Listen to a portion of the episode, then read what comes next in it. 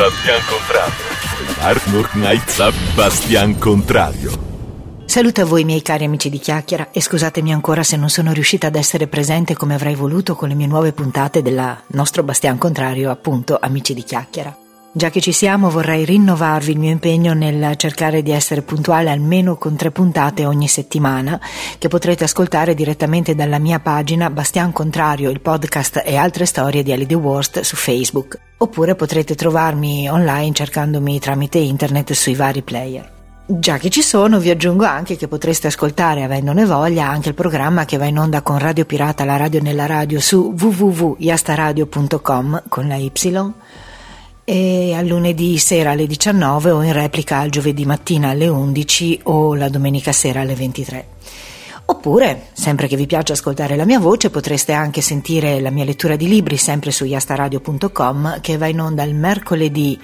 alle 19 e il venerdì alle 9 in replica. Detto ciò, torniamo a chiacchierare tra noi che mi piace molto di più che dare informazioni pratiche per quanto corrispondano a potenziali appuntamenti che potrebbero riguardarci. Detto ciò, vorrei iniziare raccontandovi un piccolo aneddoto. Ho letto tempo fa di una signora che eh, cucinava, eh, non chiedetemi quale pietanza perché sono vegetariana ormai da ben 35 anni, Comunque questa signora cucinava un prosciutto in pentola, e non chiedetemi che tipo di prosciutto appunto, per realizzare una tale ricetta. E tutte le volte che eh, si accingeva a fare questa ricetta che aveva preso dalla propria madre, prendeva il suo prosciutto intero e ne tagliava una parte. A un certo punto il marito, vedendola ogni volta tagliare quella parte del prosciutto, le chiese: Ma come mai tagli quel pezzo di prosciutto? E la moglie rispose tranquillamente: Guarda, non lo so, l'ho sempre visto fare da mia madre e per cui io mi sono abituata a prendere il prosciutto, tagliarlo e cucinarlo come ho sempre visto fare da lei. E il marito di nuovo: Sì, ma come mai tua madre tagliava via quel pezzo di prosciutto? Beh, fa lei, non c'è niente di più facile che chiederglielo direttamente. Così questa giovane moglie andò dalla madre e le chiese come mai ci fosse questa abitudine o questa necessità di tagliare parte del prosciutto. Vi siete dati qualche risposta prima che io vada avanti con l'aneddoto che poi è la chiave della puntata di oggi? Secondo voi perché questa signora tagliava una parte del prosciutto prima di cucinarlo secondo la propria ricetta? Ci sarà stato troppo grasso in quella parte del prosciutto? Sarà stato troppo duro da cucinare? Sarà stata la parte dell'osso nel caso fosse un prosciutto crudo? Eh, quale sarà stata la motivazione per cui questa signora tagliava una parte del suo prosciutto? Forse non ci crederete, così come probabilmente non ci ha creduto sul momento nemmeno la figlia di questa famosa donna. Perché la risposta semplicissima ed estremamente banale, concreta, pratica e quasi ovvia fu perché nella pentola che avevo io il prosciutto intero non ci stava. Bene, vi chiederete adesso, ma perché cavolo ci hai raccontato questa cosa? Tu che sei pure vegetariana ci racconti di una cosa fatta a base di ciccia che non ha niente a che fare con la tua vita, perché? Perché non è vero che questa cosa non ha niente a che fare con la mia e con la vostra vita. Questo piccolo aneddoto, questa cosa curiosa, questa quasi barzelletta, in realtà mm, mi fa riflettere sul fatto che molte volte noi ci troviamo a, a perpetrare comportamenti, peraltro magari neanche nostri, come nel caso della moglie che stava cucinando il prosciutto per il giovane marito, e agiamo semplicemente perché siamo stati indotti, educati, abituati a farlo in una certa maniera,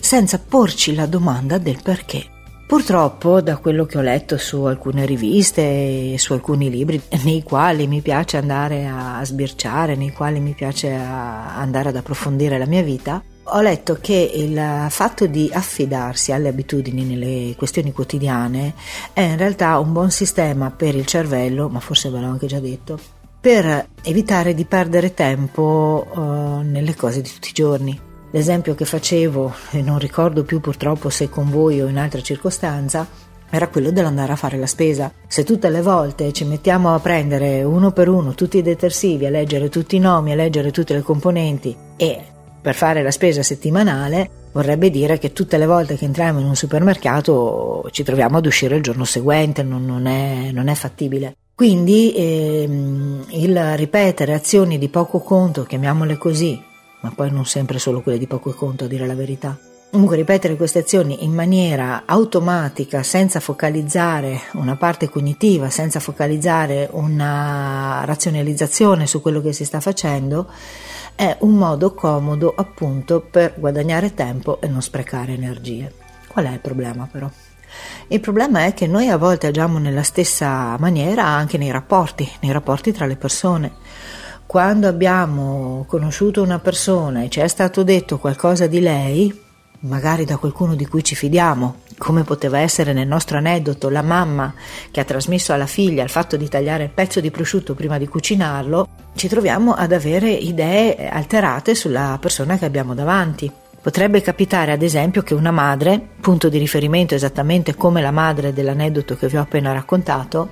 invece che parlare di prosciutto possa mettere un'etichetta addosso a un parente, un vicino di casa, a un nipote, a un cugino in presenza dei propri figli per i quali lei è il punto di riferimento, lei è la guida, lei è la, la, la, la lanterna che illumina il cammino della crescita. E quindi cosa succede? Che questi figli crescendo ed essendo abituati a, a etichettare quella tale persona nella tal maniera che è stata fatta dalla mamma,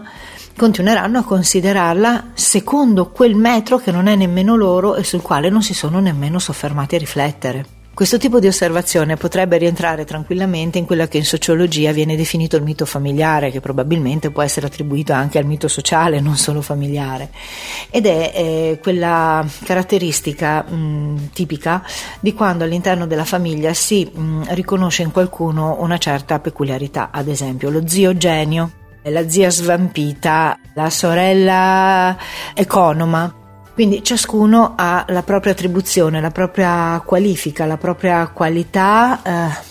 apparentemente connaturata alla persona. E quindi eh, gli ultimi arrivati in famiglia, quindi i figli giovani, si trovano ad avere queste persone più anziane già ben definite da queste nomee che si portano dietro da tempo. Se però lo zio genio a un certo punto diventa soggetto a una demenza senile, non potrà più essere lo zio genio e poi lo zio genio può essere magari genio nella letteratura e non esserlo nei rapporti, genio nella matematica e non esserlo nella pittura, cioè vuol dire tutto e vuol dire niente, però nell'immaginario di chi gli è vicino e di chi lo, lo accoglie come lo zio genio, la parola e l'azione di questo essere, di questa presenza sarà sicuramente molto incisiva e molto pesante nella vita di questi nipoti. Allo stesso tempo la zia svampita, anche quando avrà un'idea assolutamente geniale o assolutamente funzionale o un'intuizione che potrebbe essere salvifica per qualche altro problema che potrebbe esserci in famiglia, probabilmente non verrà degnata nemmeno di essere ascoltata perché tanto lei la zia svampita, quella delle fantasie. Ecco, questi sono solo esempi per eh, portare ovviamente, come sempre, l'attenzione su noi stessi. Quante volte noi ci troviamo a compiere azioni o a giudicare persone in base a un'idea che ci siamo fatta o che ci è stata trasmessa e che non abbiamo mai analizzato con le nostre risorse, con la nostra sensibilità, con la nostra esperienza? Perché quando noi rivediamo le cose con i nostri occhi e con la nostra attenzione, sicuramente abbiamo la possibilità di scoprire nuovi aspetti o di ridimensionarne altri, o addirittura di stravolgerli completamente. per dire, tornando alla sociologia, io ricordo benissimo, anche se ovviamente ero una ragazzetta perché ero al primo anno di università, di aver ehm, ribaltato sul tavolo d'esame la teoria che il mio professore, che in quel momento mi stava esaminando, riguardo determinati eh, comportamenti che ci sono all'interno della famiglia o nella società. Adesso io non mi ricordo dopo tanti anni esattamente quale fosse la formula e l'insegnamento che ci aveva dato, ma quello che mi ricordo era che lui attribuiva un certo tipo di comportamento all'interno del nucleo familiare e nel contesto della, proprio della famiglia, papà, eh, mamma e figli e non c'era secondo lui quel tipo di comportamento invece all'esterno in quello che poteva essere l'aggregazione sociale come la compagnia di amici o la gente del quartiere. Io non so con quale spavalderia dei 18 anni, vi dico la verità, ma sono arrivata là e gliel'ho detta esattamente al contrario, che ovviamente il professore mi fa, eh no signorina, lei mi sta dicendo qualcosa di sbagliato perché io l'ho insegnato questo, questo e questo e io con la mia forte ingenuità, forte innocenza, ma anche forte consapevolezza perché avevo studiato, non ero impreparata e quindi avevo analizzato quello che mi era stato insegnato dal mio professore, Gli ho detto guardi professore, nel contesto in cui vivo io non è così e gli ho spiegato appunto che quelle due eh, funzioni sociali nel mio vissuto erano esattamente l'una al contrario dell'altra. Vi stupirete insieme a me, o forse no, perché allora avevo 18 anni, a 54 non mi, no, non mi stupisco più, che il professore abbia apprezzato dandomi un bellissimo 30 pieno come voto di esame. Probabilmente ha apprezzato il fatto che io mi sia soffermata a fare mio ciò che lui mi aveva insegnato, ad applicarlo nella vita reale,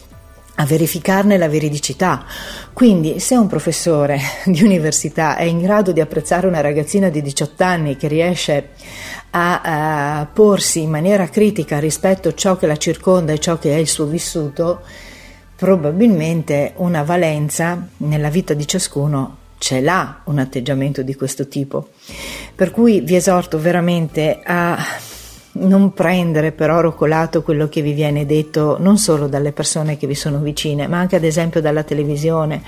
dai giornali, quando ci innalzano e ci illustrano personaggi come se fossero degli dei o come se fossero dei demoni. Eh, cerchiamo di prendere sempre la misura attraverso la nostra capacità di comprensione, perché non siamo stupidi, non ci manca niente rispetto a quelli che sono giornalisti, a quelle che sono persone in vista all'interno della società e all'interno di quelli che sono i, i sistemi di comunicazione. Siamo esattamente tutti alla pari, siamo tutti dotati di un'intelligenza, di un'intelligenza critica e delle capacità che possono certamente essere ampliate grazie all'allenamento, ma che di fondo ci appartengono a tutti in quanto esseri umani.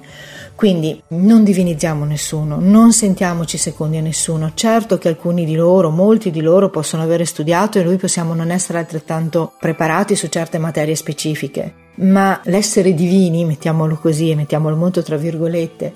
di alcuni personaggi esula dalla loro preparazione perché vengono attribuite delle capacità di comprensione, delle capacità di giudizio che vengono ritenute come assolute. Allora la preparazione è una cosa, L'esternazione della preparazione è un'altra cosa, l'applicazione di quello che ho studiato è un'altra cosa, essere nel vate unico è un'altra ancora. Quindi mi raccomando, mettiamoci davvero nelle condizioni di tirar fuori il meglio delle nostre capacità, non stiamo a testa china a lasciarci riempire le orecchie di cose, a lasciarci riempire il cuore di cose, ma utilizziamo le nostre risorse, utilizziamo la nostra capacità di mettere insieme i pezzi, utilizziamo la nostra capacità di sentire, di percepire anche le persone e le verità. E soprattutto mettiamo sempre in discussione tutto quello che ci viene detto, ma non in una discussione oppositiva e necessariamente negativa di quello che accade. Semplicemente una opposizione critica, cioè, bene, mi hai dato questo, mi hai detto che ha un cuscino rosso di lana, verifico perché a me può sembrare lana ma può sembrare anche del banale acrilico. Ok è lana e quindi lo tratto per lana. No guarda mi hai detto che è lana invece acrilico lo tratto in un'altra maniera però proprio non lasciamoci ingannare dal fatto che gli altri possano essere quel qualcosa in più di quello che siamo noi o sapere quel qualcosa in più di quello che potremmo capire noi. Abbiamo tutti dei buoni, degli ottimi strumenti, solo che ci dimentichiamo troppo spesso di farne un buon uso. Salute e alla prossima vicina puntata di Amici di Chiacchiera dalla vostra Ellie The Worst.